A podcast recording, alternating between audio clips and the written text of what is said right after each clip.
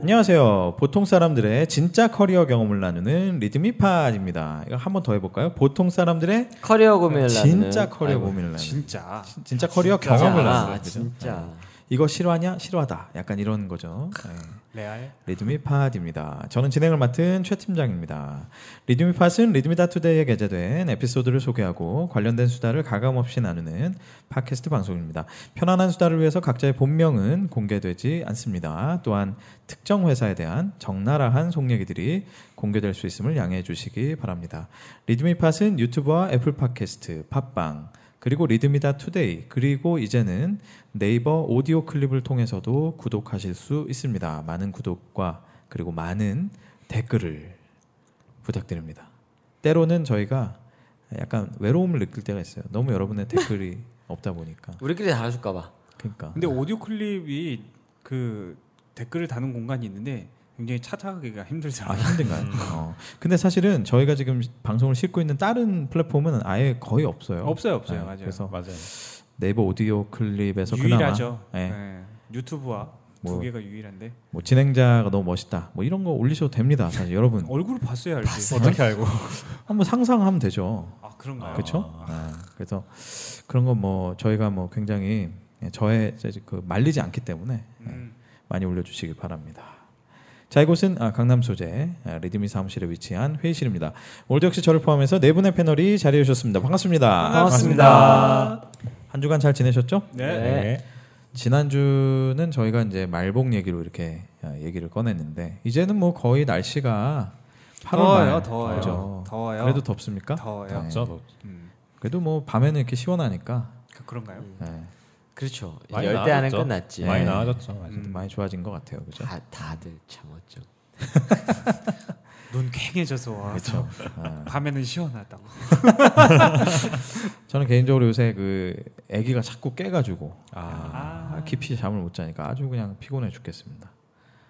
애를 그래도 자- 예쁘죠? 아 엄청 예쁘죠. 예. 개인적으로 원래 애를 아주 싫어했었는데 아 진짜. 아, 진짜요? 예, 아주 싫어했었어요. 그래서 저는 그냥 애를 낳지 말고 평생을 살까 막 이런 생각을 했었는데 오. 지금은 어, 애를 낳고 바보가 나니까 예, 완전 바보가 맞아 됐죠. 맞아. 어 뜻밖이네. 그러게요. 예, 진짜. 되게 좋아하게 생길 상이신데. 어 그죠. 다들 네. 그렇게 얘기하는데 저는 아주 싫어했어요. 살쪘단 얘기예요. 아, 살쪘- 후덕하, 살쪘단 후덕하다. 얘기예요. 아, 후덕하다. 아, 아, 가끔 이제 아, 팀장님 살쪘다. 보면은 되게 음. 변호민 닮지 않았어요? 아 맞아. 아, 그 얘기, 그 그게- 얘기 많이 들어요. 아, 그쵸? 그럼 나 아. 그거를 1년 전부터 얘기하고 싶었는데 아, 근데 변우민 씨가 그 가장 최근에 사람들의 뇌리 속에 남아 있는 게 아그집 집 나가면 개고생 이런 걸로 남아 있어가지고 음. 그게 뭐지? 그 드라마에서 드라마 네. 옛날에 그 뭐죠? 그 음. 점 찍고 나온 게 그래 뭐였지? 그래. 아, 그 이름이 아, 생각이 몰라. 안 나. 같은 거죠? 네. 어. 너는 아 별로 안 좋은 나서. 건가 보죠? 아 그래서 어. 조금 좀 이미지가 조금 찌질남으로 우리 아. 어렸을 때는 하이틴 하이틴 스타였는데. 아, 그렇죠. 스타였죠. 네. 난리 났었죠. 그래서 어, 변우민 씨께서 또 좋은 역할 네. 음. 맡기시길 바랍니다. 우리가 맡으시길 뭐라고? 아, 바라면서 우리가 뭐라고? 닮았다는 이유로 네. 저 원래 옛날에 이제 그저 어, 살이 별로 안 쪘을 때는 이제 가무성 아 가무성 아, 가무성. 어. 맞네. 가무성. 느낌이- 가무성 얘기를 좀 들었죠. 느낌이 없어졌네요 많이. 근데 지금 좀 없어졌어요. 음. 음. 죄송합니다. 아무튼 뭐 죄송할 어, 진행자 멋있다 이런 거 올려주셔도 되고요. 네.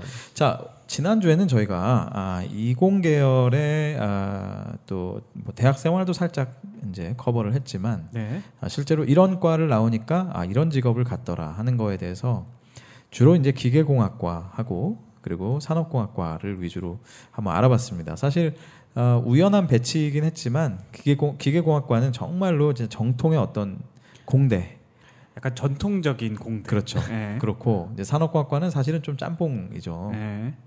그래서 이제 아, 그렇게 그 어, 전공의 어떤 뎁스에 따라서 아, 우리가 이공 계열을 나오면은 아, 이런 일을 할 수 있다라는 거를 나눠봤고요. 오늘은 문과에 대해서 문과. 어. 문과. 문과. 문과. 어떻게 불러야 돼요? 문과라고 그래야 돼요? 아니면 뭐, 뭐 인문계? 뭐라고 그래야 돼? 인문계라고 그래야 돼요? 뭐, 문과에는 크게 특징적으로 이제 인문계는 네. 고등학교를 인문계냐 공대냐 나눌 때 이제 인문계 어. 공대고 그다음에 이제 인문계 안에서 문과냐 이과냐 이렇게 나누는 거겠죠. 아 그런 건가요? 어. 예. 아, 인문계 고등학교와 아, 인문계 특수고 실업계. 특수 고등학교가 있고 아, 그 오케이. 인문계 안에서 문과냐 이과냐고 아, 대한민국의 거의 뭐 물론 특수고등학교도 많겠지만 인문계 출신들이 많으시니까 음. 대다수가 그러니까 문과이과로 하실 때 음. 문과로 하시면 될 것 같아요. 근데 보통 저희 같이 지난주에 다뤘던 거를 이공계다 이렇게 얘기하잖아요. 보통. 네. 그러면 이쪽은 어떻게 얘기합니까? 인문 사회 계열이죠. 인문사회 계열. 음. 아, 인사 계열이네요. 인사 계열. 인사계열. 얘기가 참뭐 인- 인문사회 계열과 있고 상계열, 상경 계열이 있고 뭐 이렇게 또 어. 아. 나뉘지. 그렇지, 그렇지. 예. 그러네요. 아, 그러면 인사상, 상인사. 네. 뭐 하여튼 뭐 그런 쪽이군요. 음, 뭐 그렇죠. 통칭해서 그냥 문과라고 하겠습니다. 그래서 저희는 문사철 상경 이렇게 불러요. 아 문사철 상경. 굉장히 어렵네요. 자, 하나로 뭉칠 수 없는 어쨌든 문과 계열을 나오면 과연 어떤 일을 하게 될까를 우리 윤 대표님이 이제 학부에서는 어문 계열을 전공하셨고 그 유명하다는 전공 불문 그럼요. 그죠? 예, 불문. 하지만 불어는 거의 못 하신다는 묻지마 불문. 예, 그런 그런 이제 불문과를 나오셨고 그다음에 이제 대학원에서는 또 이제 경영 쪽을 하셨고요. 네. 그리고 조대리님은 이제 경영과 회계. 회계 이렇게 하셔서 어떻게 보면 어, 어문 계열과 상경 계열을 좀 커버할 수 있고 그렇죠. 안타깝게도 뭐 사회 계열, 뭐 법대 이쪽은 좀 해당은 안 되지만 죄송합니다. 네 그래도 사실은 어문 계열과 상경 계열이 아마 비중이 굉장히 높을 거예요. 그럼요. 그렇죠. 그렇죠. 거의 네. 대다수죠. 네, 예. 그래서 어, 오늘은 그런 분들을 위해서 문과를 대표해서 한번 얘기를 좀 나눠보겠습니다. 과연 이분들이 어, 고등학교 때 무슨 생각으로 과연 그죠? 도대체 도대체 네. 무슨 왜? 생각? 아, 대관절 무슨 생각으로 불, 불문과를 갔는지 뭐 이런 얘기서부터 말이죠. 아, 실제로 졸업하고 나서 또 어떤 취업들이 가능한지 왜 그런 것들이 어, 그런 전공을 가지고 갈 수 있는지 이런 얘기들 한번 나눠보죠.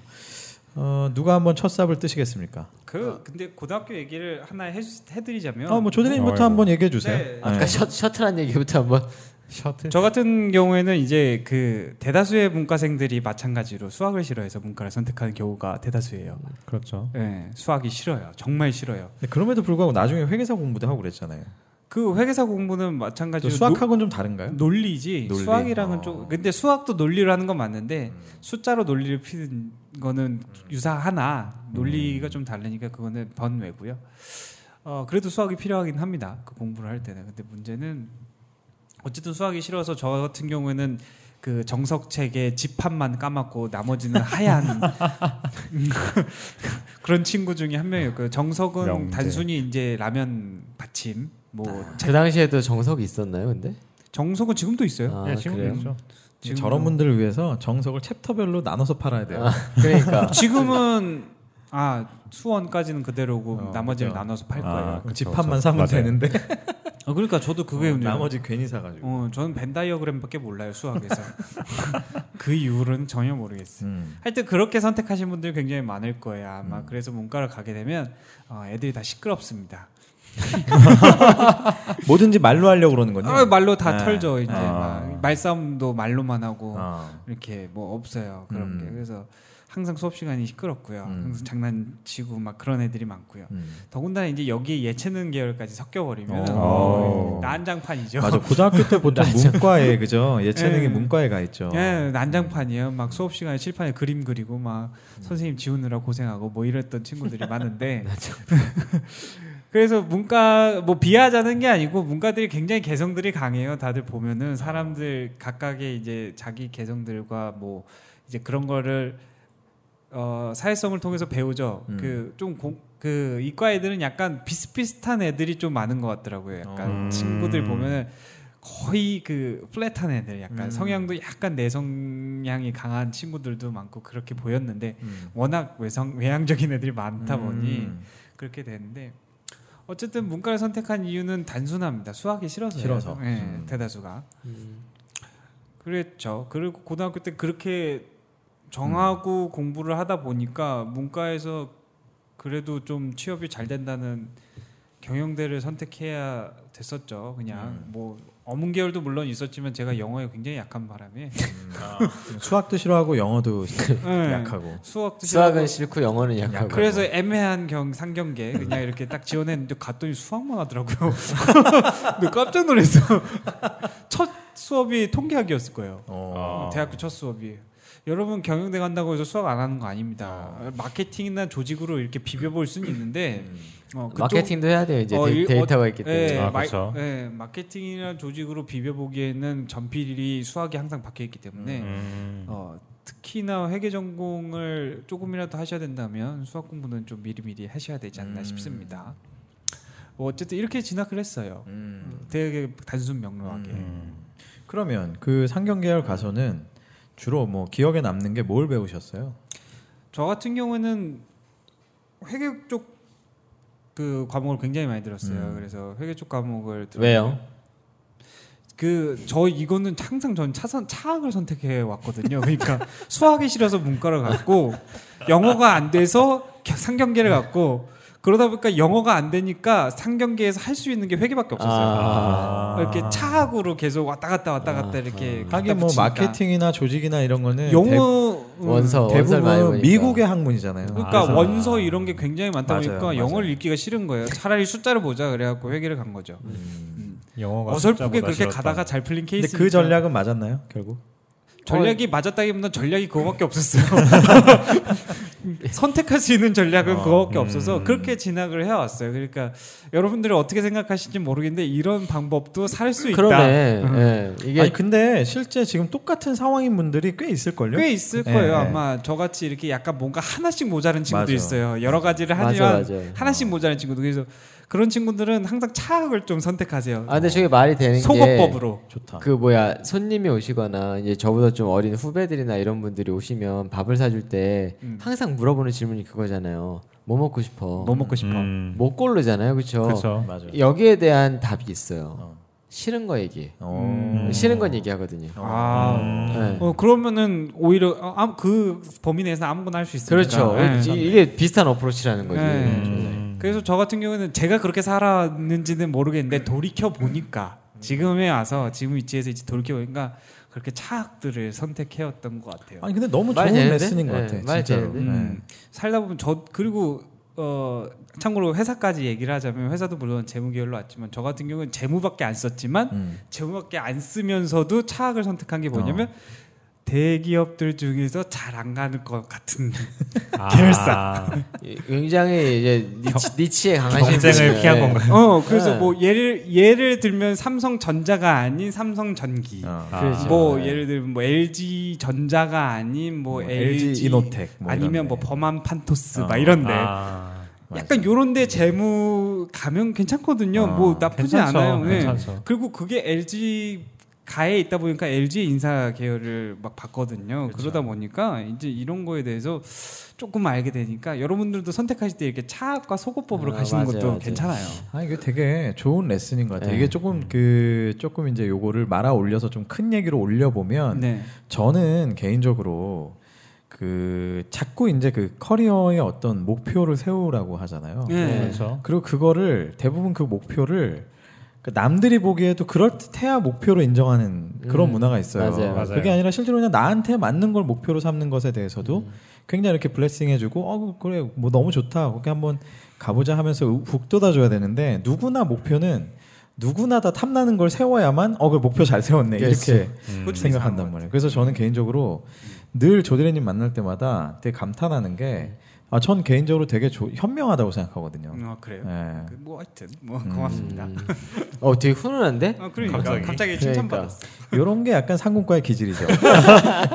약간 이렇게 약간 치는 말, 거. 말도 말도 어디 가든 일단 내 편을 만들고. 아, 이렇게 치고 어. 약간 아무튼 그랬군요. 어. 어. 본인은 이제 그렇게 흘러와서 지금 결국 이제 재무 회계 이쪽에서 일을 하는데 네네.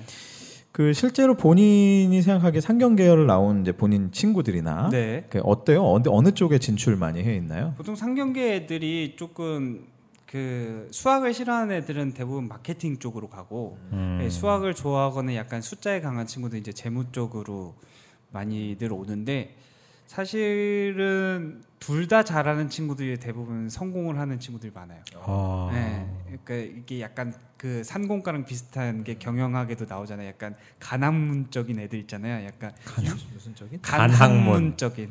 그러니까 아, 융합을 잘하는 친구들 있잖아요. 예. 컨버전스. 예, 이렇게 융합을 수학을 갖다가 이렇게 붙여갖고 이렇게 뭔가를 이렇게 있어 보이게 만드는 친구들이 굉장히 좀 유리하게 잘 나가더라고요. 그리고 뭐 뭐 예를 들어 이제 회계사도 일반적인 회계를 하는 친구들보다 일반적인 그 세법을 하는 친구들보다 약간 M&A나 금융 쪽을 융합을 해가지고 아. 그쪽으로 이제 사업을 펼치는 애들이 조금 특화, 더 특화할 수 있는 예, 거죠? 음. 특화를 그쪽으로 하는 애들이 좀 그러니까 제일 중요한 게 융합 같은 그런 걸 잘하는 게 중요한 것 같아요. 기업체로 보면은 지금 그냥 이건 어차피 정답이 아니니까 네, 그죠? 정답은 경험 아니죠. 기반이니까 조대리님의 주변을 봤을 땐 기업체로 보면 보통 이제 뭐 어느 정도 어떤 종류의 회사에 어느 정도 어 뭐 이렇게 브랜드를 가진 이런 회사들을 가나요?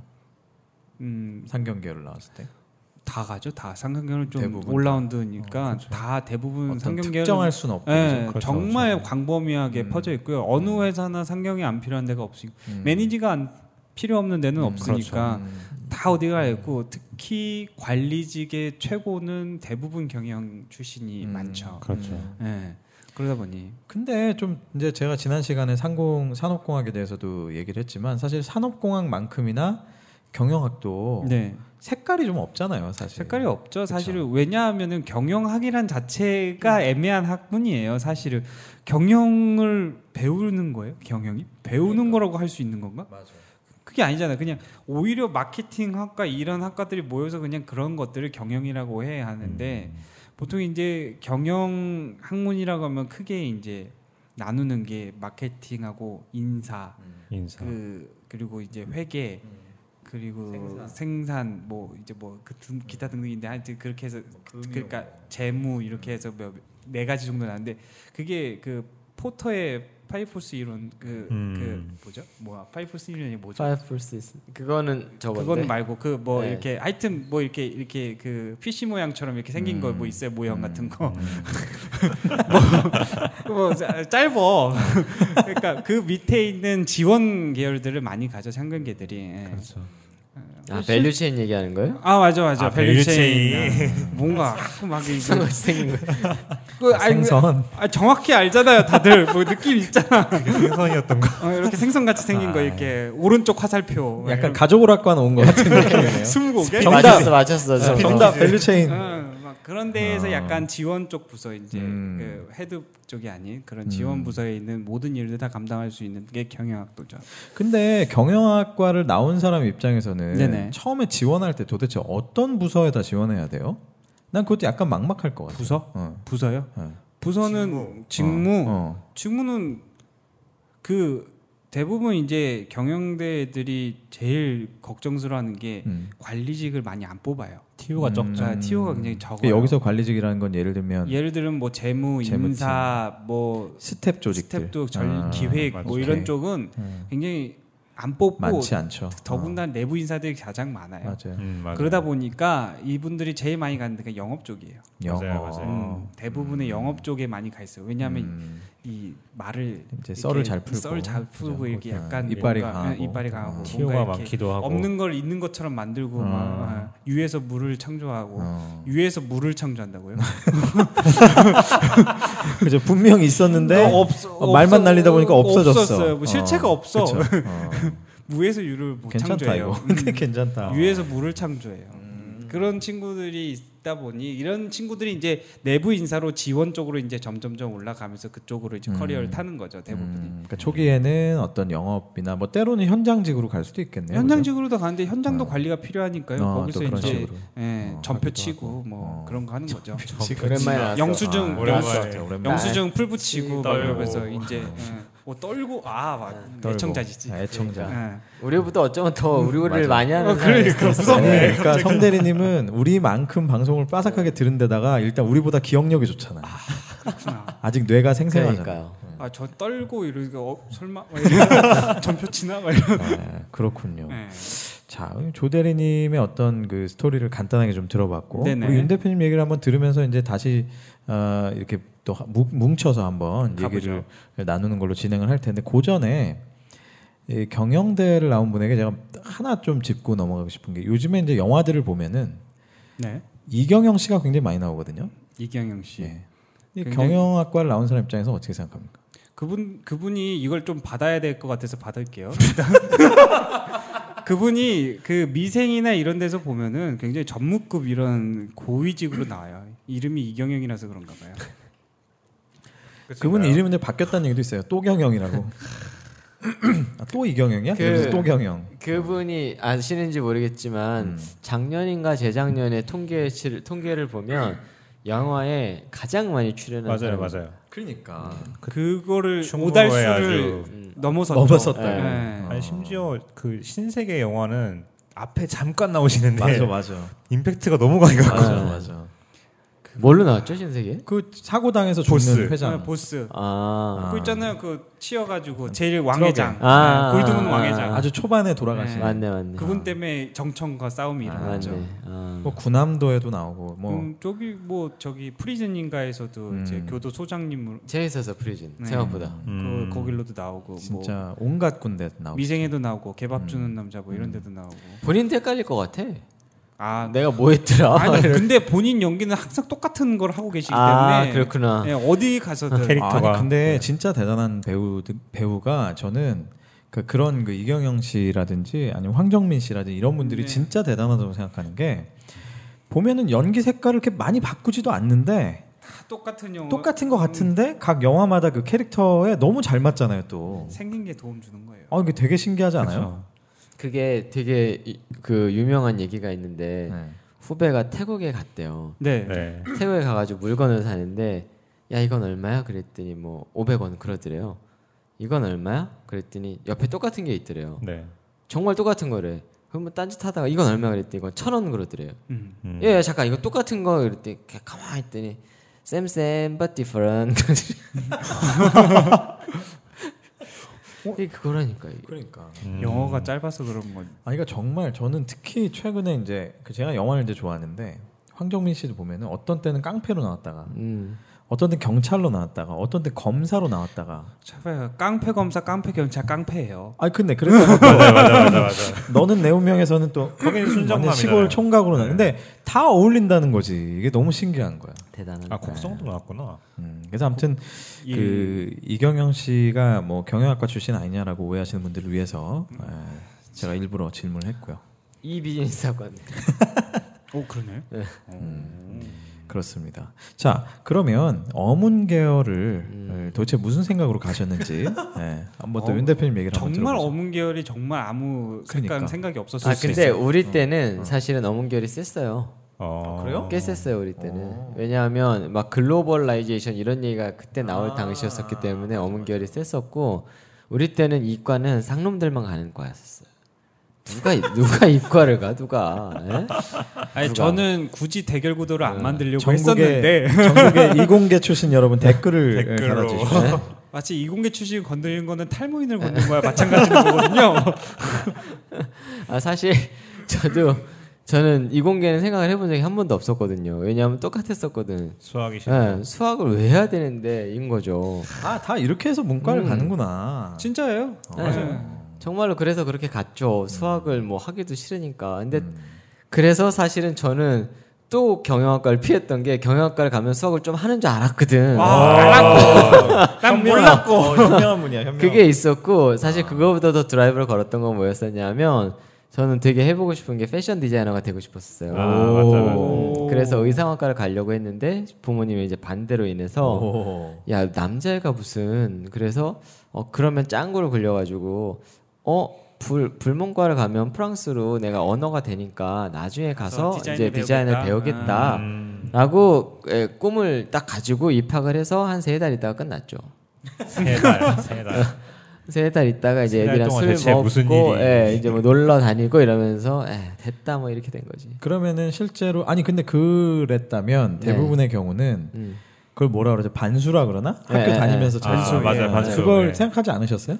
우리 땐 그런 거 뭐 전혀 필요가 없죠. 사실 그런 거 전혀 필요가 없었고 사실 저는 아무 생각 없이 대학을 다녔기 때문에 예, 아, 아무 생각이 좋을 없이 때죠, 좋을 때. 우리가 얼마나 인문계 이게 부끄러운 얘기인데 우리 당시 때 저랑 제 정말 부끄러운 얘기인데 친구랑 어, 얼- 어느 정도로 무식했냐면 4학년이 됐는데 친구가 그러는 거예요. 야, 야, 야.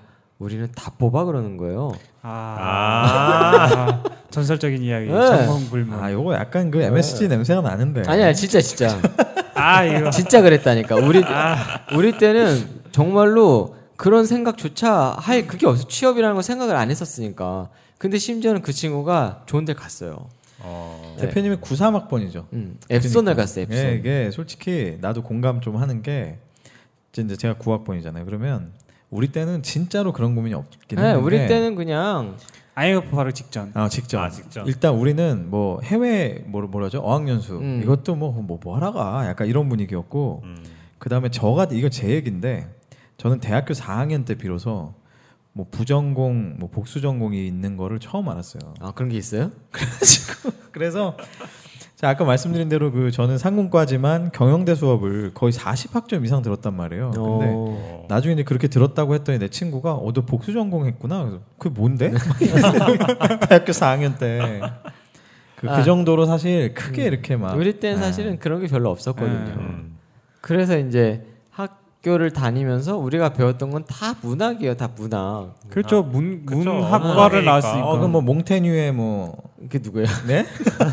그 몽테뉴가 몽테뉴 맞나? 맞을걸요? 아, 사실 네, 우리 때는 레미제라블. 아, 알, 알랑드 모통.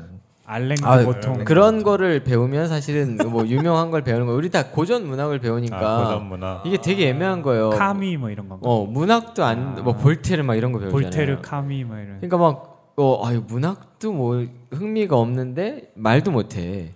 음. 지금은 어문계 어문계열이지만 사실 문 저거 문학 계열이었었던 거죠 문학 계열. 아. 어문계열은 문학계열, 영문과 그쵸. 불문과. 그치 근데 이제는 어학이자 어학이 더 이제 강하잖아요. 유럽과 네. 프랑스어과 이렇게 됐죠. 그러니까 너무 억울했던 거였지. 그래서 심지어는 이제 뭐야 대학교를 다니면서 그래도 프랑스어 자격증을 따려고 요 앞에 지금도 있을 거야. 아마 알리앙스라는 데가 있었어요. 어. 그 당시에는 이제 그 토익 뭐 이런 것보다 우리는 불어 자격증을 따야 되니까. 프랑스어 학원. 어. 근데 그렇게 돈을 파워 벗는데도 늘지를 않네. 아, 아, 아우 뭐하? 뭐 네, 이런 정도? 제, 제대로 배워야지 뭘 하든지 말든지 하지. 그래서 사실은 제가 그 대학교 다니면서 유럽 여행을 갔거든요. 어. 어. 유럽 여행을 가는데 프랑스에 가가지고 영어로 했어. 네? 프랑스어과나 그 약간 그 독일어과, 러시아과 애들이 영어를 진짜 잘해요. 음. 어. 왜냐면 하기 싫거든 자기 거를. 그러니까 남의 게 더 잘 되는 근데 거야. 불어가 정말 어려운 저 말이에요. 어렵죠. 되게 어려운 말이에요. 불어가 뭐 이게 남- 동사 변형이 제일 심한 남자 나라. 아니고. 남녀로 그럴 성것 저거든 같아. 아니고 얘 인토네이션도 막 있고 그래가지고 정말 어렵거든요. 근데 프랑스어를 배우면서 딱 하나 느낀 건 있어요. 되게 고급스러운 언어다라는. 어. 음. 왜요? 네? 왜요? 왜요? 이게 되게 복잡해요. 되게 복잡하니까 음. 그런 게 좀 느껴져요. 말을 하다 보면 수준이 이제 네, 높다는 예, 수준이 되게 있어야지 배울 수 있는 그 겸양어 아. 같은 느낌. 음? 겸양어 같은 게 되게 잘 돼 있나요? 경영어가 여러- 뭐예요? 어 굉장히 상대방을 높이면서 높- 이렇게. 아. 네. 그 되게 뭐라 그래야 될까? 하여간 하- 배우면서 그건 되게 많이 느꼈어요. 음. 프랑스어의 조, 장점. 예. 그리고 사실은 많은 그 외교 언어들이 부- 맞아요. 네, 불어잖아요. 예. 맞아요, 맞아요. 어, 부러져. 네. 근데 불어를 배운 사람들이 영어를 못한다는 속설이 있는데 맞나요? 그거야 뭐 하기 나름이죠. 아니 아니 그 프랑스 사람들이 영어를 되게 네, 못한다고 프렌치 사람들이 근데 발음도 잘 안 되고 대부분은 다 못하는데 그것도 이제 뭐 파리, 파리에서 물어보면 10명 중에 한, 한 두세 명 요즘엔 좀 많이 하더라. 맞아 요새는 잘하던데요. 네. 음. 음, 근데 제가 들은 거는 못한다기보다 근데 그 사람 프랑스 안 사람이 한다. 아니야. 안 한다. 어. 자- 근데 그거는 자존심이 솔직히 있어서. 아닌 것 같아. 그거는 좀 저도 아닌 것 같아요. 음, 사바사로 결론 짓겠습니다. 사바사 사람 바이 사람. 케바케 음, 케바케랑은 좀 다른 사바사. 아. 네, 사바사. 그렇군요. 음. SBS 그런 거죠? 끊고 가시죠. 네.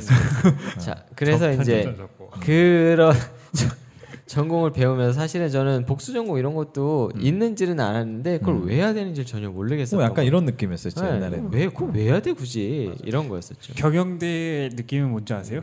복수전공 왜 우리 학과만 해? 아, 그렇지. 맞아, 맞아. 맞아, 맞아. 다 우리 학과만 하는 거예요. 그래갖고 학점을 뺏어 먹어. 맞아. 맞아. 정말 짜증나. 특히 상공과. 근데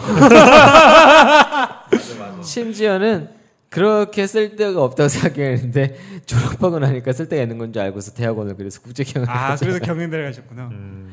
근데 그러면 대학교를 다니시는 동안은 음. 뭐 특별히 이렇게 남았다 이런 느낌은 없었어요? 배운 것 중에? 배운 것 중에서요. 어 솔직히는 없었어요. 어. 솔직히는 없었고 그 너무 문학 쪽에 강했으니까 왜냐하면 저는 사업이 너무 하고 싶었던 아. 거였었고 음. 유학을 가고 싶었던 거에 둘 다 못했으니까 음. 그럼 좀 진짜 저는 개인적으로 국제 경영 얘기 좀 넘어가기 전에 네. 그러면 진짜로 그 불문과 출신의 이제 친구분들은 나와서 뭘 하세요? 어 언어를 살리는 애들은 아주 간혹 있어요. 아주 간혹. 근데 사실은 프랑스어 그러면 잘 모르시. 요즘에는 많이 아는데 아프리카 쪽으로 가면 되게 할 일이 많아요. 그렇죠. 그리고 아프리카 쪽이 프랑스어를 쓰는 아프리카는 상대적으로 잘 사는 데가 많아요. 아프리카에서도. 음, 음, 그렇겠네. 예. 서 아프리카 그쪽이죠. 저 위쪽이죠 위쪽. 북아프리카. 서북, 북서, 예, 서북 쪽이죠. 서북 쪽이 그러니까 튀니지 알제리, 막 이런 튀니지 데, 이런 데. 예. 이런 데는 알제리가 상대적으로- 아, 특히 그렇죠. 상대적으로 잘 살거든요. 식민지 예. 그래서 때. 예. 제가 학교 다닐 때 저희 선배 중에 한 분이 아프리카로 간 거예요. 선구자죠, 선구자. 근데 사실 그 당시만 해도 지금도 그런데 그 당시 아프리카 그러면 뭐 죄졌어? 도망간 거야? 이제 이런 얘기가 나왔을 때였었거든요. 근데 한참 제가 졸업하기 전에 그 선배가 그 얘기를 들었어요. 그리고 학교에 왔었나? 제가 학교, 학교를 잘 안 나가지고 학교는 잘 나갔는데 학교 생활을 잘 안 했지. 음. 하여 그래가지고 그랬는데 그 선배 얘기를 들었는데 돈을 되게 많이 벌었다는 거예요. 음. 아프리카에 가가지고 어 이거 뭐야? 그러고 얘기를 들어봤는데 그 아무리 아프리카인데 국왕이랑 골프 치러 다닌대요. 아. 국왕이 전화해가지고 야 골프 치러 가자 막 그런데 어. 그리고 국왕이랑 막 브런치 먹고 골프 치고 그 당시에 브런치라는 단어가 없었지. 그렇죠. 그래서 얘기를 아점 들어- 먹고. 음. 아점. 얘기를 들어봤는데 어뭘 해서 돈을 버냐 그랬더니 어망 사업을 했다는 거예요. 어망. 음, 그러니까 그물? 이게 너무 못 사는 나라니까 우리나라보다 그 이렇게 얘기하면 좀 그렇지만 그 지식적 수준이 굉장히 떨어지니까 앵간히 그런 도전 정신만 있으면 돈을 크게 벌 수 있는 거죠. 그리고 또 한 명은 아프리카는 아닌데 인도네시아를 간 거예요. 그 당시 인도네시아 하면 또 그당 인도네시아에서 만만치 않았었을 때였었거든요. 그분도 돈을 꽤 많이 벌었어요. 그분은 임업쪽 예. 해가지고 임업. 목재 수입 같은 거 하면서 돈을 꽤 많이 벌었고 그래서 되게 특이했던 건 우리 학교에 몇 명은 남들이 안 하는 도전을 해서 어, 꽤 큰 돈을 벌거나 특이한 일을 하신 경우들 되게 많이 있고 지금은 그런 게 없어서 참 아쉽다. 아니요 지금도 안 하는 거지 기회는 굉장히 많아요 제가 보기에 그런가요? 근데 그러면 도전을 안 하는 거예요. 좀 그런 분들은 이제 특이한 케이스라고 보고 네. 일반적으로는 좀 어디로 가세요? 일반적으로는 여학생들 같은 경우에는 사실 비서를 많이 갔고요. 어. 아. 네, 비서나 비서. 정말 특이하게도 스튜어디스가 많이 되죠. 아 맞아요. 어, 음, 그렇구나. 정말 특이한 게 아니고 어문계열 출신의 스튜디오스가 굉장히 불문과가 많아요. 유난히 또 꽤 많아요. 아, 그래요? 네. 신기하게도 어. 불문과 쪽이 입부장한 친구들이 꽤 많아서 그 다음에 외국계로도 꽤 많이 가요. 아까 얘기한 것처럼 불문과한테 불어를 못하니까 영어를 해. 아 제가 네, 음. 말씀드렸잖아요. 타 언어학계들 특히 아랍어 걔네 영어 진짜 잘해요. 아랍어.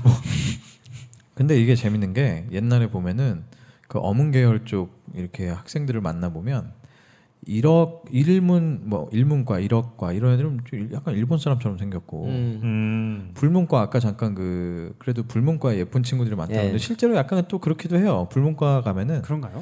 조금 이렇게 좀 음? 불- 불란서에서 온 것 같은 그럼 일문과가 너무 불란- 불쌍하잖아요. 네. 그죠 샹제리제 거리에서 불란서 걷다 나왔어, 온것 불란서. 같은 그런 느낌 불란서, 있고 뭐 불아파. 중어 중국어과 가면 약간 중국 사람처럼 생겼고 그런 거 좀 있지 않나요 실제로? 어, 있을- 이, 이, 그런가요? 네. 요새 요새도 그 뭐 노학, 뭐 서학, 뭐 이런 서바나. 맞아요. 예, 맞아요. 그런 거 러, 하나요? 러시아어과랑 스페인어과 외 외대에는 있을걸요 외대. 외대는 한국 아, 외대. 아니, 그러니까 아니야, 러시아어 많아요, 요즘에. 학과 뭐 예를 들어 스페인어 어, 학과 스페인어 이러지 학과. 않고 노학. 아, 아, 뭐- 그렇게 부르냐고. 아직도 어. 아, 그런가요? 아니요 아니요. 아, 이제는 안 저희는, 불러요? 예. 어. 그럼 불란서라고도 안 하는구나. 아, 참 촌스럽게. 왜 스바냐? 좋은데 불란서. 아, 불란. 그래서 그렇게 많이 갔고 저희 때는 솔직히 다 갔어요. 취업 걱정을 별로 안 했어가지고. 음, 그런데 그렇겠다. 요즘 학생들은 완전히 다르죠. 우리 때는 완전 직무 베이스로 갔던 게 아니었었기 때문에 음, 직무를 뽑기는 했지만 당연히 가르쳐야 되는 거였었거든요. 음. 그렇죠. 근데 요즘에는 어문계열은 아까 얘기한 것처럼 티오도 작은데 사회에서 필요로 하는 건 경영학 애들이 다 해. 예, 어. 음. 우리는 할 줄 아는 게 없는 거죠. 음, 그래서 너무 힘들어요. 너무. 그래서 경영대 너무 복수 종목이 많아요. 음, 어문계 어문계 플러스 공대가 경영대 와서 음. 다 수업을 들어요. 맞아. 그래서 심지어는 어문 계열에 있는 교수님들도 이게 참 당신들도 이제는 뭐 뭐라 해야 될까 현실을 깨 이해 어, 어떻게 받아들이실 수밖에 없는 거죠. 음. 그러니까 교수님들이 애들이 어렸을 때 야 복수 전공 빨리 해라라고 오히려 어, 오히려 권토를 돈- 하시는 어, 종용을 하죠. 어. 상황이에요. 아 근데 그게 진짜 좀 딴 얘기지만 그 진짜 어떻게 해야 돼요? 그렇다고 어문 계열 과를 다 없앨 수도 없는 거고. 그러니까 어. 저는 솔직히 냉정하게 얘기를 하면 네. 어문 쪽을 어학 쪽을 할 거면 정말 빡세게 말은 하게 만들어야 되는 게 맞는 것 같고요. 사실은 어학 쪽을 언어 영어를 우리나라의 대학교를 괜찮은 학교를 나오면 기본 언어 정도는 되잖아요. 영어는 거기- 그렇죠. 예, 거기다가 자기가 제2 외국어를 정말로 이제 전공을 하는 외국어를 그 뭐야 영어나 이런 거보다 잘할 수만 있으면 갈 때는 아직도 꽤 있어요. 그렇죠. 음. 예. 근데 문제는 말을 못 하는 거지. 그게 그게 진짜 문제구나. 예.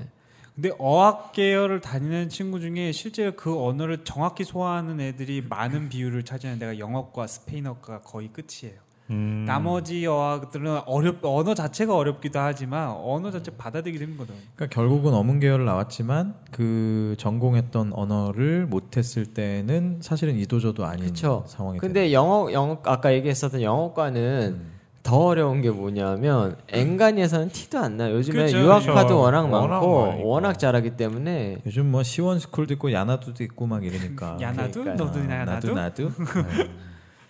참 어려운 시대네. 예, 진짜. 그래서 음. 어학을 전공하는 친구들은 복수 전공이 꼭 답은 아니에요. 음. 왜냐하면 복수 전공으로 가면 점수가 다 망가지기 때문에 특히 어학 계열들은 좀 힘들어해요. 음, 경영학으로 가면 경영학으로 가면 점수가 안 돼서 공대 애들은 신나하고. 그래서 차라리 경험을 쌓는 게 훨씬 더 맞아요. 저희는 그렇게 가르치거든요. 음, 복수 전공하는 거 오케이인데 자신 없으면 차라리 사회 실전 경험을 쌓아라. 그래서 어렸을 때부터 인턴하고 뭐 하고 그러면 그게 꽤 많이 상세를 할 수 있어요. 음. 근데 진짜로. 그게 좀 한편의 시각으로는 약간 무슨 생각이 드냐면 기업체 인사의 어학 계열에 들어오면은 그런 활동들 되게 많은 애들 보면 놀다 왔나라는 생각을 하는 아. 분들도 있어요. 그렇죠. 근데 이제 케이스가 뭐냐에 따라서 조금씩 다르니까. 그러니까 그 케이스를 정확히 녹여내거나 자소서에 잘 녹여내는 그렇지, 친구가 그렇지. 아닌 이상은 맞아 맞아. 그 약간 줄줄이 이력제만 맞아. 썼다가는 음, 좀 그렇죠. 낭패를 예. 보는 경우도 있죠. 그리고 연관성도 없이 그냥 계속 네. 숫자만 이것저것 늘려나가는 하고. 경우가 이것저것, 네. 많으니까. 어.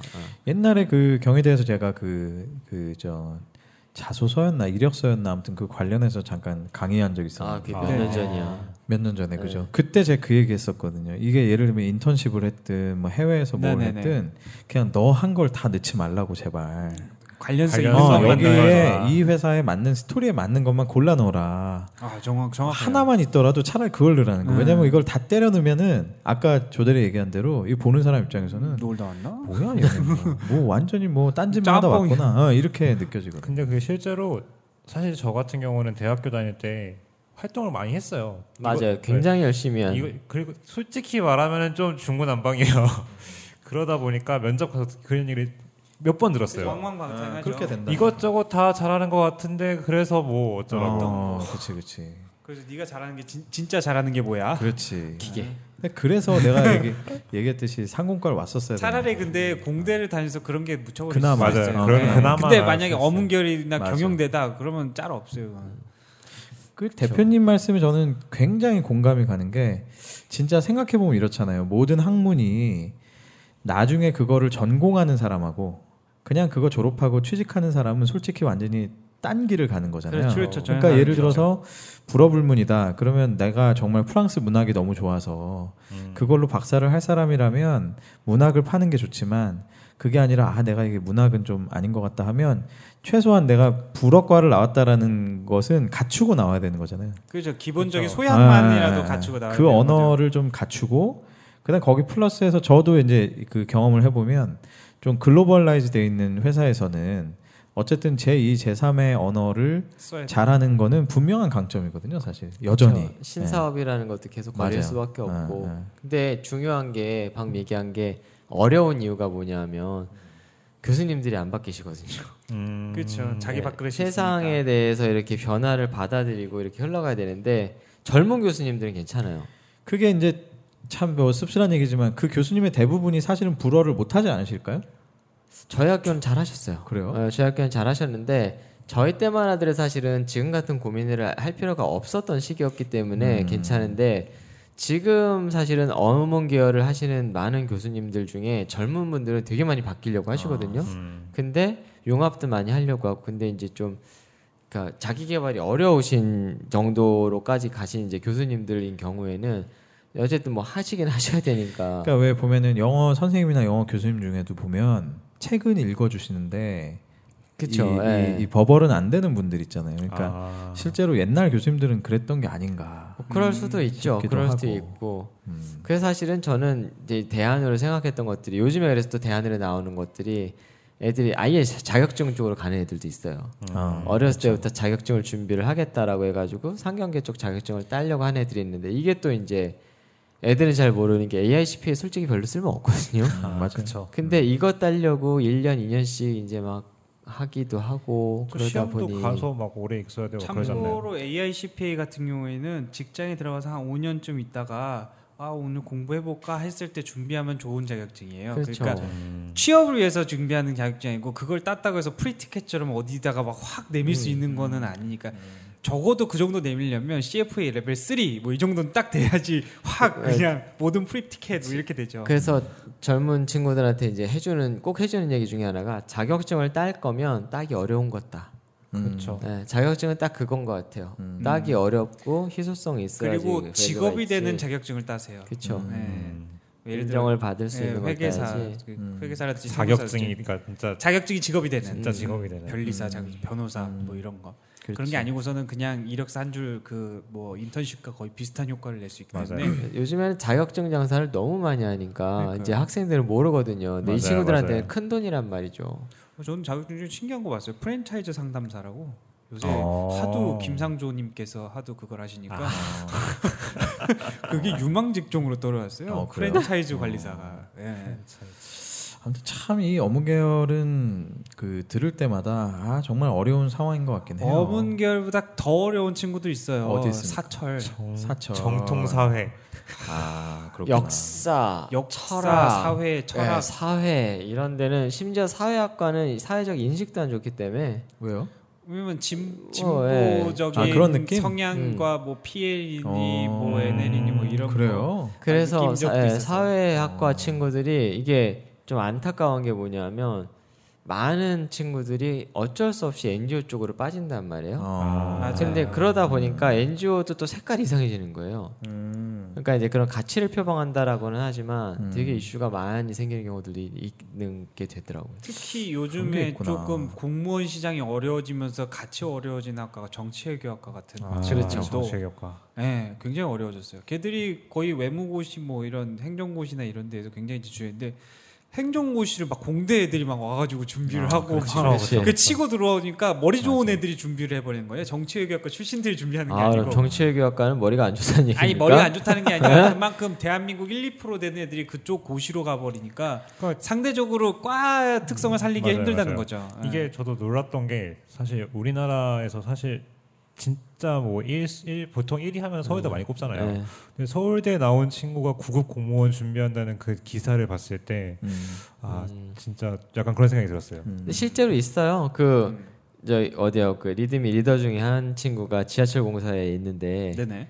거기에 신입사원으로 서울대를 나온 뭐지 직장생활 5년 차인가 7년 차가 과장이 왔대요 신입사원으로 음. 물론 호봉 인정을 해준대지만 음. 아, 그 정도로 지금 예, 이슈가 있다라는 거지 음. 그 그래서 하여튼 그런 것들도 문과에 굉장히 죽음이 될 수 있는 게 이과도 취직이 또 안 되다 보니까 음. 문과의 영역으로 더 넘어요. 근데 문과는 이과를 절대 못 넘어가거든요. 그렇죠. 그렇죠. 좀 힘들어요. 많이 힘들어요. 이과는 문과로 넘어가기가 정말 쉬운데 그냥 그냥 오 넘어가 볼까 이러고 그냥 넘어오는데 약간 넘사벽이거든요. 문과에서 이과는 거의 가능성이 희박한. 음. 그러니까 점점 침몰을 당하니까 점점 줄어들고 점점 노량진으로 모이죠 음. 이렇게.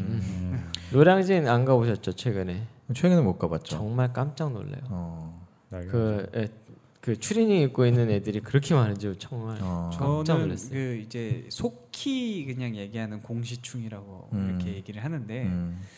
아 진짜 안타깝죠. 음, 안타깝고 대한민국의 현실인가 싶기도 하고. 아니 근데 진짜 그러면 사회학 사회학과나 뭐 철학과나 이런 분들은 뭐 도대체 어떻게 해야 돼요? 그냥 다 대부분- 공무원 시험 봐야 돼요? 대부분 공무원 준비를 많이 하세요. 야, 이거 진짜 어려운 상황이네. 특히 철학 그렇죠. 쪽에 뜻이 있어서 집안에 돈이 많아서 독일로 가신 분들을 제외하고는 음. 예, 대부분 좀 근데 저는 그래서 개인적으로는 이렇게 좀 바뀌었으면 좋겠어요. 이게 제일 문제가 되는 게 뭐냐면 음. 대학교 진학률이 너무 높아요. 음. 말이 안 되거든.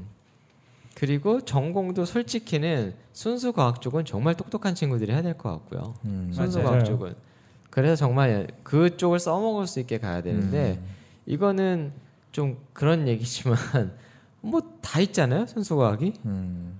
순수과학 애들은 대부분 사범대로 준비하고요. 또. 음. 음. 그러니까 이렇게 말고 좀 예, 프랙티컬한 쪽을 하려면 정말 음. 프랙티컬하게 가야 되고 시- 신기한 거는 그 순수과학 쪽 친구들이 취업이 안 되잖아요. 그 친구들은 그냥 일부러 교직 기술을 일단 해놔요. 아, 맞아요. 네. 어문 어문계도 그래요. 맞아요. 어문계도 일단 교직 기술은 따놓고 보는 거예요. 어떻게 될지 모르니까 인생이. 음. 요즘에는 조금 덜해지기는 했는데 이제 세상이 많이 바뀌었으니까 불과 몇 년 전만 하더라도 아직도 순수과학 쪽으로 들어온 애들이 점수가 굉장히 높았어요. 음. 지금도 잘하죠. 그렇지. 근데 이제 그 그나마 하도 떠들어대니까 무조건 공대를 가려고 하는 예, 하는데 공대가 요즘에는. 상대적으로 많이 인기가 높아졌고. 많아지고. 예. 예, 예.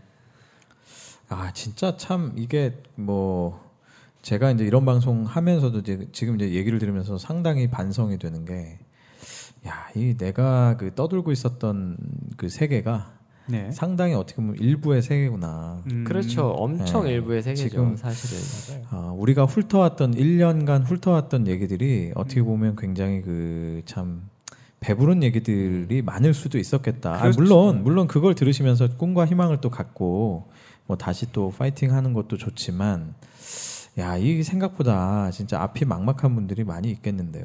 진짜. 그나마 문과 쪽에서 상경 계열은 그나마 좀 낮고. 나은 편. 그나마 나은 편. 그것도 힘들어요. 그것도 힘든데 음. 이제는 엄- 상경계도 힘들어요. 네. 상경계도 엄청 힘들고 문사철은 뭐 거의 지금 초죽음 상태로 가고 있고요. 음. 근데 사실은 또 어떻게 보면 이제 그건 거죠. 좀 더 냉정하게 얘기를 하면, 좀 더 냉정하게 얘기를 하면 지금 많은 직무들이나 직업들은 사실은 대학교를 안 나와도 되거든요. 그렇죠. 음. 대다수가 예. 근데 이게 어, 대학교가 입학 점수 기준을 놓고 볼 때 높든 낮든지 간에 어쨌든 난 대학생이거든. 음. 음. 그러니까 내가 해야 되는 일에 대한 밸류가 이미 높아져 있는 거예요. 아, 그렇죠. 예, 음. 그러다 보니까 이게 상대적인 박탈감이 또 들 수밖에 없는 이게 음. 그러니까 악순환인가 악순환.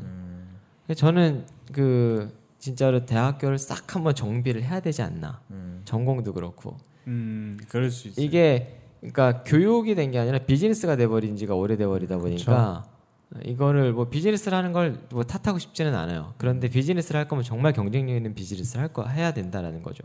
그래서 참 우리가 여기서 다루고 싶은 음. 것 중에 하나가 대학만이 답이 아니다라는 거를 주창 얘기를 하잖아요. 그럼요. 예. 예. 갈 거면 진짜 좋은 대학 가든지. 근데 실제로 음. 괜찮은 마이스터고는 엔간한 대학교 가는 것보다 훨씬 힘들고요. 음. 음. 네네. 맞아요. 그리고 그게 아니고 일반 뭐 마이스터거나 아니면 이제 우리 때 표현으로 실업계를 음. 나온 친구들이 사회생활 해보고 난 다음에 이게 아니다 싶어서 대학교를 가면 정말 무섭게 성장. 해요 음. 음, 그리- 맞아요. 진짜 필요에 의해서 가니까. 음. 그리고 요새 그 서울대 대나무 숲에서 음. 그 논란이 됐던 음. 내 친구가 공고 나왔는데 현대제철에서 연봉 7천만 원 받아 음. 나는 졸업하니까 4천만 원 받는데 음. 음. 요게 되게 논란이었거든요. 음. 근데 음. 거기 있는 서울대생들이 답글이 좀 저에겐 좀 충격이었는데 음. 그 친구들이 말하기를 당연하지 그렇게 일하고 7천만 원 받는 건 당연한 거야라고 얘기를 하더라고요. 음. 자기는 어. 여기서 와. 편하게 공부하고 음. 4천만 원 받는 게 당연한 거고 음. 일의 직급에 따라서 이- 아, 일에 하는 일에 따라서 달라져야지라는 거를 대다수의 인력들이 그렇게 썼더라고요. 부러워하거나 짜증내하거나 내가 서울대는데 왜 이런 차별을 느낀다기보다는 아 진짜 그랬어요? 훌륭한 친구들. 네 진짜 대나무 숲에 어, 이거 그런 되게 댓글이 희망적인데. 어, 되게 그래서 나는 젊은 저, 저도 젊은 친구지만 그들을 보면서 아 우리나라에서 속히 그렇게 엘리트라고 칭하는 애들이 생각이 깨어 있긴 하구나. 어. 어, 음. 변할진 모르지만 어. 훌륭한 친구들인데 네. 그 정말 그렇다라고 하면 어, 그런 얘기를 들으면서 근데 아, 이게 참 그 얘기를 나누다 보니까 이게 뭐 잠깐 딴 데로 샜지만 어, 진짜 좀 안타까운 마음이 많이 생기고 네 안타깝죠. 우리나라가 전체적으로 그 특히 대학 같은 경우는 사실 고등학교까지는 이미 좀 암묵적으로는 그냥 거의 의무, 의무 교- 교육처럼 돼 그렇죠. 있잖아요. 그렇죠. 교육이죠. 예, 근데 대학은 거의 그 사실은 어느 정도 산업이나 이 사회가 흡수할 수 있는 만큼의 구조와 수요로 어느 정도 이렇게 탄력적으로 움직여줘야 되는데 이게 우리나라가 그런 준비가 안 된 상태에서 그냥 순수 학문까지도 그냥 무조건 그 메뉴판 차리듯이 그냥 다 차려놓으니까 그렇죠. 네. 이게 지금 나와서 할 수 있는 일이 없는 거죠 실제로 이 사람들이. 대학의 자생력이 굉장히 떨어져요. 음. 그리고 대학에서 교수라고 할 만한 분들이 대부분 순수 학문들을 줄창하시던 분들이니까 네. 아무래도 시대적인 반응이 좀 늦을 수밖에 없는 거죠. 음. 실용적인 예. 학문들의 그러니까 실용적인 학문들을 하는 사람들은 오히려 경영하다가 교수하시는 분들도 있고 이런 음. 분들이 그러니까 되게 좀 그런 학문들을 좀 빨리빨리 움직이는데 음. 시장 대응을 해서 근데 업문 계열이나 이쪽의 교수님들은 이미 순수만. 그쪽에서 순수만 하시던 분들이니까 음. 그런 거에 대응이 조금 그럴 수밖에 미비하죠. 없겠네요. 예. 그 인문학적 소양은 그 사업을 하면서 나이를 먹으면서 정말 중요하다라는 거는 느끼거든요. 음.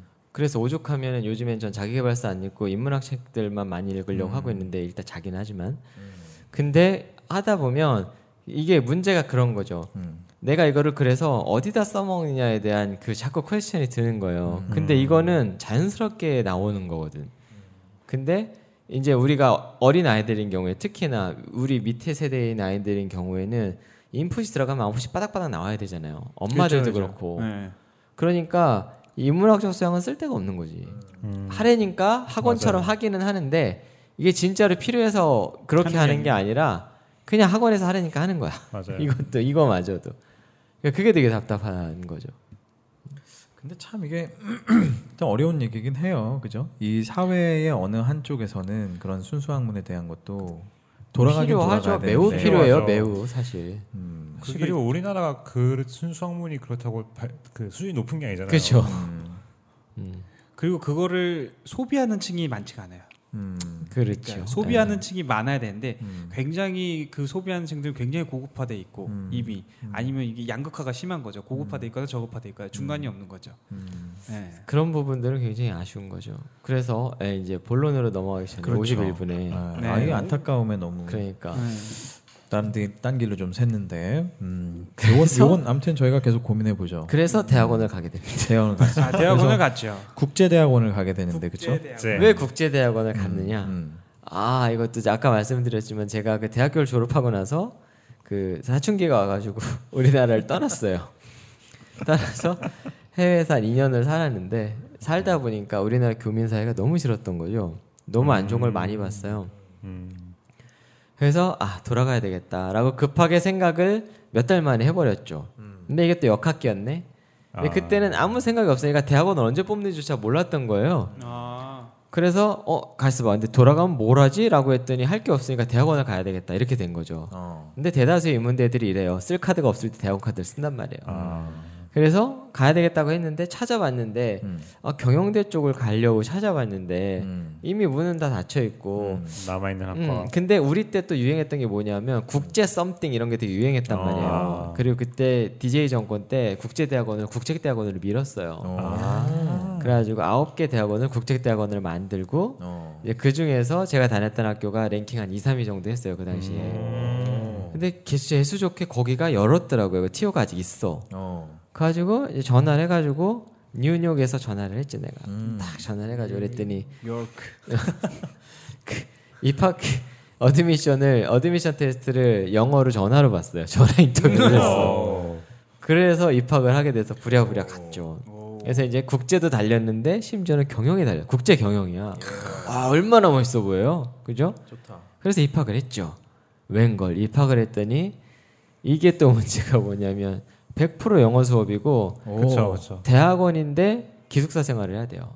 아. 오. 어, 빡세고 좋네. 엄청 빡세게 시켜가지고 야. 집에 가기가 어려워요. 아, 좋다. 음, 이야, 아직도 그래요 그 학교가?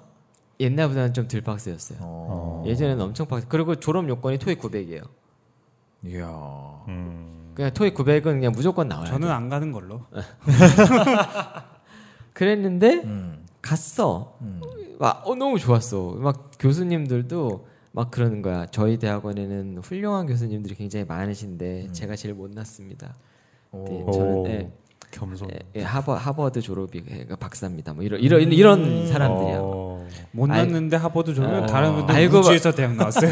알고 봤더니 뭐 그 뭐야 그 그 그 양반의 스승이 사무엘 아담스 막 이런 사람이고 그게 누구예요? 표정들이 우리는 아는데. 몰라요. 다아왜 그 문명의 알죠. 충돌 이거 막 얘기야. 아, 난잘 몰라요. 네. 이래서 이 인문학이 저- 필요하다는 거죠. 이래서 예. 안타깝다. 사무엘 아담스 얘기하면 사무엘 잭슨이나 그러니까 난, 어, 난 지금 그 얘기하려고 그랬어요. 안돼 안돼 안돼. 킹스맨 언제 나오지? 맥주 아니야? 안돼 안돼. 아, 그러니까 그래서 딱 가는데 문제가 뭐냐면 제일 큰 문제가 뭐냐면 음. 영어로 수업을 하니까 뎁스 있게 나가질 못해. 요 어. 음. 아 한계가 음. 있고 예, 그리고 전공을 어렸을 때 경영 전공을 배웠던 애들이 아니라 다 뽑으니까 음. 또 제너럴을 하게 하는 거예요. 음. 원론만 배우고 앉아서 대학원에서 음.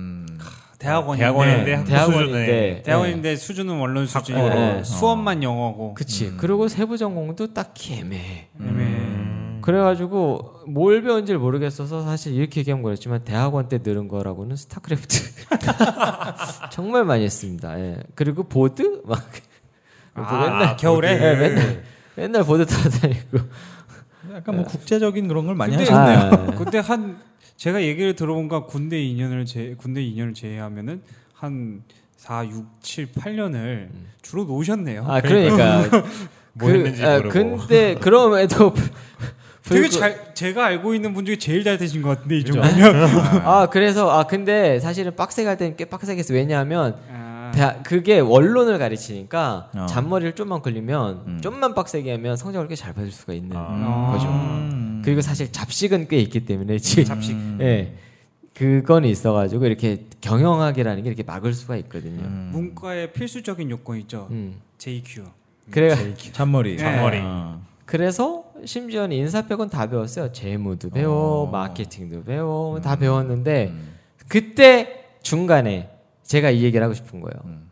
어느 순간에 잠깐만 내가 너무 가진 게 없는 게 아니야 이 생각이 드는 어. 거예요. 어. 음. 어 그래서 자격증을 따야 되겠다라는 오. 어. 생각이 불현듯이 든 거죠. 오. 음. 근데 아, 특이한 자격증을 따고 싶은 거야.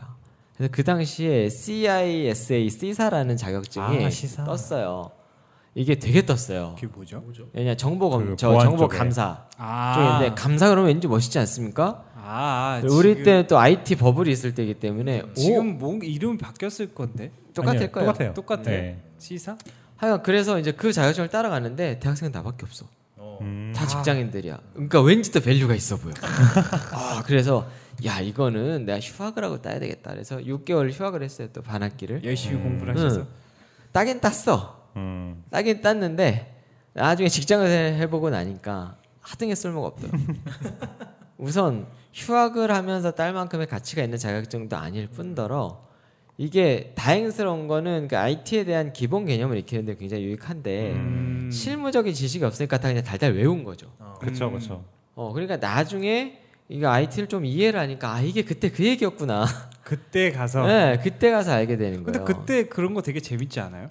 막 실무 이론으로만 배웠던 거를 회사에 들어가서 아 그렇죠. 실무에서 그때는 그래. 아, 이거였구나 이게. 근데 자격증을 하나 따고 나니까 또 살짝 욕심이 생겨가지고 어 좀 더 고급 자격증을 음. 따볼까? 그래서 이제 두 개 중에 하나를 생각을 했어요.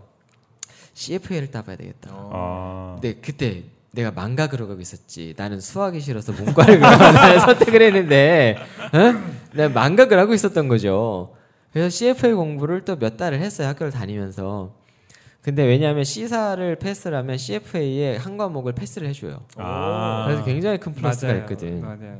뭐 그래, 하나 어, 패스하면 있어요. 그래가지고 그거를 했는데 어, 얘는 도저히 못하겠는 거예요.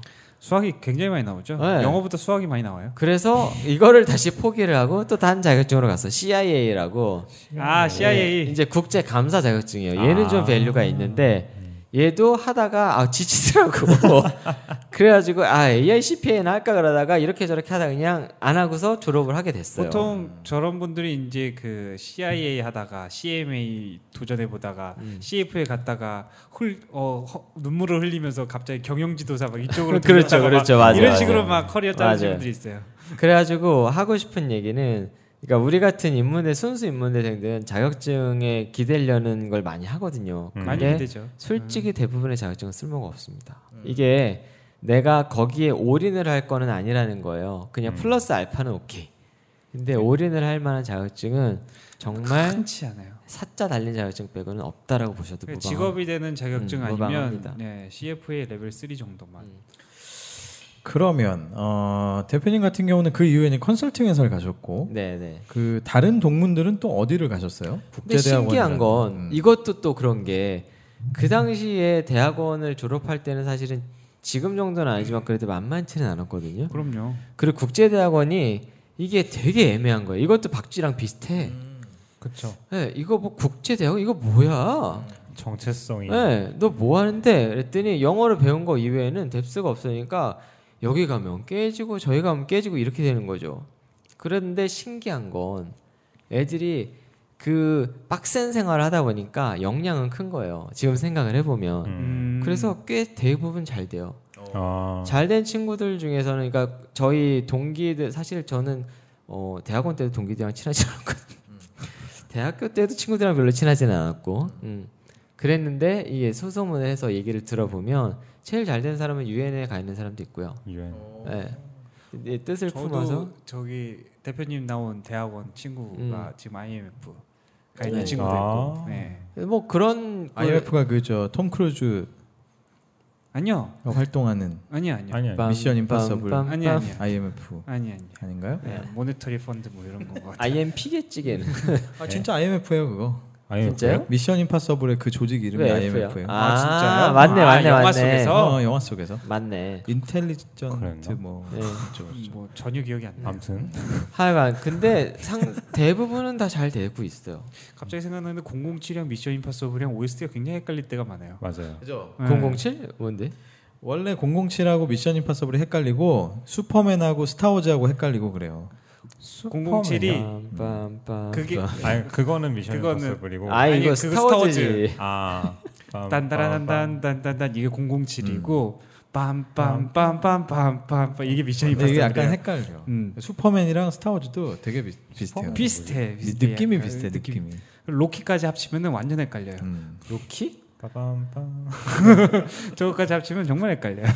아무튼 국제대학원 출신들은 그럼 이제 약간 국제기구나 뭐 국제 멀- 개그? 가, 아니 국제 국제기구로 개그? 가는 건 거의 없고요. 네. 거의, 저- 대, 대부분 한 명이 아, 대부분 어딜 가세요? 대부분은 일반 회사를 가는데 외국계를 좀 많이 가고요. 외국계. 그래도 영어를 좀 하니까. 근데 대기업도 많이 가고 정말 다양하게 가는데 결론은 생각보다 괜찮게 가더라. 음. 아. 근데 저는 항상 궁금한 게 외국계 회사를 가잖아요. 네. 그러면 지속성이란 게 있잖아요. 그 나의 그 그 직장에 들어가서 이 회사가 이 브랜치가 네. 얼마나 버틸지 우리나라에서 네. 그런 것들 항상 고민하고 들어가나요? 아니면 일단 들어가 보놓고 어차피 이직하면 되니까라는 생각을 갖고 가나요? 아, 아무 생각 없이 가죠. 아, 생각 없이 아무 생각. 역시 문과. 아, 예, 외국계를 가는 경우에는 대부분 이렇죠. 그 어나 대기업 후져 보여. 뭐 이런 거죠. 후져 보여. 아, 그래서 제 친구 중에 존슨앤존스 간 친구가 있는데 얘는 홍콩으로 팔려갔어요. 본인이 음. 원하지도 않는데. 외국계 회사인 경우들은 사실은 그 쉬프트 한다고 하는데 마- 음. 많이 해요. 어 그래서 음. 저는 야, 너왜 홍콩에 가 있냐 그랬더니 몰라 나도 홍콩 지사로 가래 그래갖고 그냥 갔대요. 그래서 음. 그 아시아 총괄 뭐 하시는 아, 분들이 거기가- 그냥 그 그 그 총괄이 그 뭐 한국 지사든 뭐하든 다 관할을 하는 거예요. 어. 그러니까 인사 정책을 그냥 무슨 뭐 그쵸. 반포에서 저- 광화문 음, 보내듯이 막 그냥 보내버리는 그 거지. 친구는 JNJ 코리아에 있다가 갔으면 잘 간 케이스예요. JNJ는 한국이 그냥 그래요. 아 솔직히. 그래요? 아. 어 그래서 뭐 하여튼 뭐 그런 식으로 인사 정책이 있대. 그래서 돌고 돈대요 이렇게. 이게 그 얘기가 나와서 말인데 이제 글로벌을 놓고 보면 에이펙은 아예 따로 놓잖아요. 네네. 그쵸. 그래서 이제 에이펙 헤드가 어디 있느냐랑 그다음에 에이펙이 어떻게 테러토리를 가지고 있느냐가 되게 달라요. 음. 어, 그래서 그거에 따라서 예, 그러니까 우리나라 헤드가 얼마나 힘이 있느냐에 따라서 또 쉬프트 하는 게 좀 더 쉬워지기도 음, 하고. 우리나라의 헤드에 힘이 있는 이제- 외국계에서는 뭐가 있나요? 음, 어, 꽤 있어요. 아 그래요? 예. 어떤 게 어. 있을까요? 마켓에 따라서 얼마 전에 만났었던 그 컨설팅 회사인데 그 회계 펌 베이스에 그 어깨는 에이펙이 이렇게 나눠져 있대요. 일반적으로는 에이펙 딱 그러면 헤드 오피스는 항상 싱가포르 아니면 홍콩에 있어요. 그렇겠죠. 그렇겠죠. 네. 그 다음에 이제 나누는 거는 호주를 아예 하나로 따로 나누고 오세아니아. 예, 동아시아를 하나로 나눠요. 음. 동아시아에는 이제 홍콩이나 싱가 아, 싱가포르이 필두가 돼서 말레이시아 잡고 인도네시아 잡고 어. 태국 잡고 요즘엔 베트남은 껴주냐 안 껴주냐 뭐 이제 이렇게 해서 하나 잡는단 말이에요. 음. 그 다음에는 중국은 아예 따로 툭 하나 띄고 아, 음. 그 다음에 일본 하나 툭 띄고 그래서 우리나라를 중국 밑으로 넣기도 하고 일본 밑으로 넣기도 하고 아. 따로 가져가기도 한단 말이죠. 음. 우리나라는 항상 찬밥이군요. 우리나라가 되게 애매해요. 마켓 사이즈가 애매한데 그렇죠. 특성이 딴 데랑 묶기도 애매하고 맞아. 요 음. 어, 근데 방금 들었을 때 좀 특이했던 게 제조업은 외국계가 아태가 거의 중국에 많이 있어요. 그렇죠. 음. 어. 그럴 그렇죠. 수밖에 생산 없지. 라인이 거기 그렇겠죠. 다 있으니까. 어, 어. 그렇죠. 근데 요즘에는 베트남도 세계 되게 공장. 많이 할 걸요. 음. 인도네시아랑 음. 베트남, 근데 인도네시아. 베트남은 약간 일 1차라기보다는 뭐라 그랬지? 약간 세컨더리. 생고무, 생고무나 뭐 아. 이런 OEM 쪽으로 많이 간다면 아. 전자는 거의 아니에요. 요즘에 중국에서 일- 많이 저 베트남으로 내렸어요? 많이 뺐어요. 아, 그래요? 중국이 너무 인건비가 비싸져가지고 어. 음. 제일 큰 차이가 뭐냐면 얘기를 들어봤더니 베트남 친구들이 생각보다 순진하고 열심히 한대요. 아 그게 그럴만하네. 음. 근데 네. 베트남 사람들도 굉장히 안 좋게 들릴 수가 있을 것 같아요. 아 그런가? 예. 어. 어... 아, 이게 같은 얘기지만 다르게 표현하면 네, 저도 예, 좀 조금 다르게 표현해 저도 주세요. 이제 베트남 쪽에 경험이 있으니까 네. 베트남 분들이 민족성이 굉장히 좋아요. 되게 아, 그러니까 난 성실하고 좋게 얘기한 거였는데. 어, 어, 진짜 성실하고 우리나라 사람들이 선입관을 되게 가지고 있을 왜냐하면 열대 지방이기 때문에 맞아요. 네, 아 게으를 것이다의 예, 반대말이면 전혀 좋은 그렇지 것 같아요. 않- 예. 아, 어. 되게 근데 약간 성실하고 순진하다는 말이 약간 아. 안 좋. 열심히 일하시고 이런 네. 게 있거든요. 아, 저는 중국이랑 같이 일해본 입장에서 굉장히 좋게 들었는데 음, 아 그래요? 네. 어. 중국 분들은 좀 어렵죠. 아, 중국분들 어려워요? 어렵죠. 아 어려요? 네. 그렇구나. 뭐 케이스에 따라 좀 다르긴 하겠지만 아니, 그러니까 이런 게 그래도 어, 이런 게 어려운 거죠. 뭐냐면 이제 그 중국이 하도 급성장을 하니까 예, 예를 들어서 명절 지나면 다 퇴사하는 거예요. 아돈 벌었으니까 어, 네. 맞아, 그러니까, 맞아. 그러니까 그것도 있고 그 사이에 또 바로 좀 더 연봉 많이 주는 예, 데 있으면 이직. 또 글로 네, 확확 가고 바꾸는 아, 이런, 이런 거야. 것들이 아, 어렵다. 하도 많으니까 예, 사실은 명 집에 갔다 오면 집에 집에 갔다가 딴 회사로 출근하고 맞아. 이런 경우가 진짜. 태반이래요. 왕왕 예. 있나 보죠. 진짜로. 아 저는 일본이 제일 답답했어서. 아, 아 그런 면에서는 뭔지 알죠. 음. 아, 알것 일본은 같다. 프로세스적으로 답답한 거고 이 중국은 사실은 그런 케이스는 아니고 죽어버릴 것 같아. 요 유도리가 전혀 없어. 네. 그쵸 음. 일본 진짜 아 그냥 좀 어떻게 안 되냐고. 막 그랬죠. 음, 그러니까 우리가 옛날에 참 얼마나 힘들었겠습니까, 그죠? 언제요? 우리 선조들이 아, 아, 선조들은 막 지난 주에는 저희가 이제 말복을 맞이해서 여러 동물들을 위해서 묵념을 했다면은 예, 오늘은 갑자기 일본 일본 네, 얘기 방송에서. 갔다고 갑자기 생뚱맞게 지금 요새 고남도 계속 한 시간 5분 동안 딴 얘기하고서 갑자기 네, 일제 시대를 버티신 우리 선조들 위해서 네, 감사- 감사하는 감사합니다. 마음으로. 아, 저 감사합니다. 진심입니다, 진심. 네. 음, 감사. 자, 아, 오늘은 그 어문, 아, 인문, 인문학, 문과, 문과, 아니 뭐라고 표현해야 돼? 문과 아무튼, 문과 네, 문과, 네. 아, 문돌이들이죠, 문과를 문돌이. 전공하면 과연 어떤 일을 하게 되고 뭘 배우는지 또 어, 어떤 과정을 통해서 또 그런 선택들을 했는지 한번 들어봤는데요. 아, 지난주와 이번 주에 걸쳐서 아마 뭐 어, 진로에 대한 고민 또 진학에 대한 고민을 하는 분들께 뭐 굉장히 얕고 사실은 되게 부족하죠. 저희도 지금 시간이 너무 부족해가지고 더 깊이 얘기해드리고 싶은 욕심은 많지만 아, 이 정도에서 또 방송을 좀 마무리해야 될 것 같고요. 어, 더 부족한 부분들은 사실 리드미다 투데이에 들어오시면 뭐 전공이라든지 진로, 진학 뭐 이런 키워드로 검색을 해보시면 어마어마하죠. 네 굉장히 많은 분들의 그 경험들을 보실 수 있습니다. 그렇죠? 그럼요. 예, 그래서 어, 이 실제로 정말로 예, 다른 방송들은 저희가 저희 방송만으로도 어떤 면에서는 좀 충분할 때도 있었는데 아, 요번 요 주제만큼은 정말 리드미다 투데이에 들어가셔서 한번 다시 한번 예, 에피소드들을 한번 찬찬히 읽어보시면 아, 굉장히 많은 것들을 얻으실 수 있을 겁니다. 어쨌든 결론은 저는 이런 생각이 들어요. 지난주와 이번 주에 걸쳐서 어, 본인의 전공 분야의 아이덴티티가 명확하다면 어쨌든 그 분야에서 정말 열심히 하시고 더 이렇게 에, 뭐 성실하게 하셔서 두드러지는 걸 보여드리는 것도 방법이고 하지만 또 문과 계열이나 뭐 산업공학과처럼 굉장히 아이덴티티가 좀 모호하다 하면 사실 본인만의 어떤 스토리나 강점을 가지는 게 만들어가는 그렇죠. 것이 굉장히 중요한 것 같아요. 그래서 아, 어찌 보면 참 어려운 시기에 지금 또 대학생으로서 혹은 이제 아, 진학을 꿈꾸는 이런 분들이 참 고민이 많으실 텐데요. 아, 뭐 결론은 뭐 제가 보기엔 예, 어떤 상황이든 또 잘 헤쳐나가면 될 겁니다. 너무 뭐 아, 힘들어하지 마시고 예, 잘 될 테니까 저희 방송 들으시면서 아, 조금이라도 또 희망을 가지셨으면 하는 바람이 있네요. 아, 한줄 평을 하기에는 너무 오늘도 수, 수다가 아주 깊었기 때문에 네네. 오늘도 역시 가볍게 한번 마무리를 해보도록 하겠습니다. 다음 주에는 말이죠.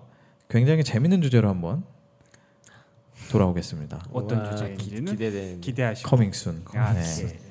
자 오늘 방송 여기까지고요. 예, 에, 다음 주에 더 알차고 유익한 방송으로 돌아오겠습니다. 여러분 감사합니다. 감사합니다.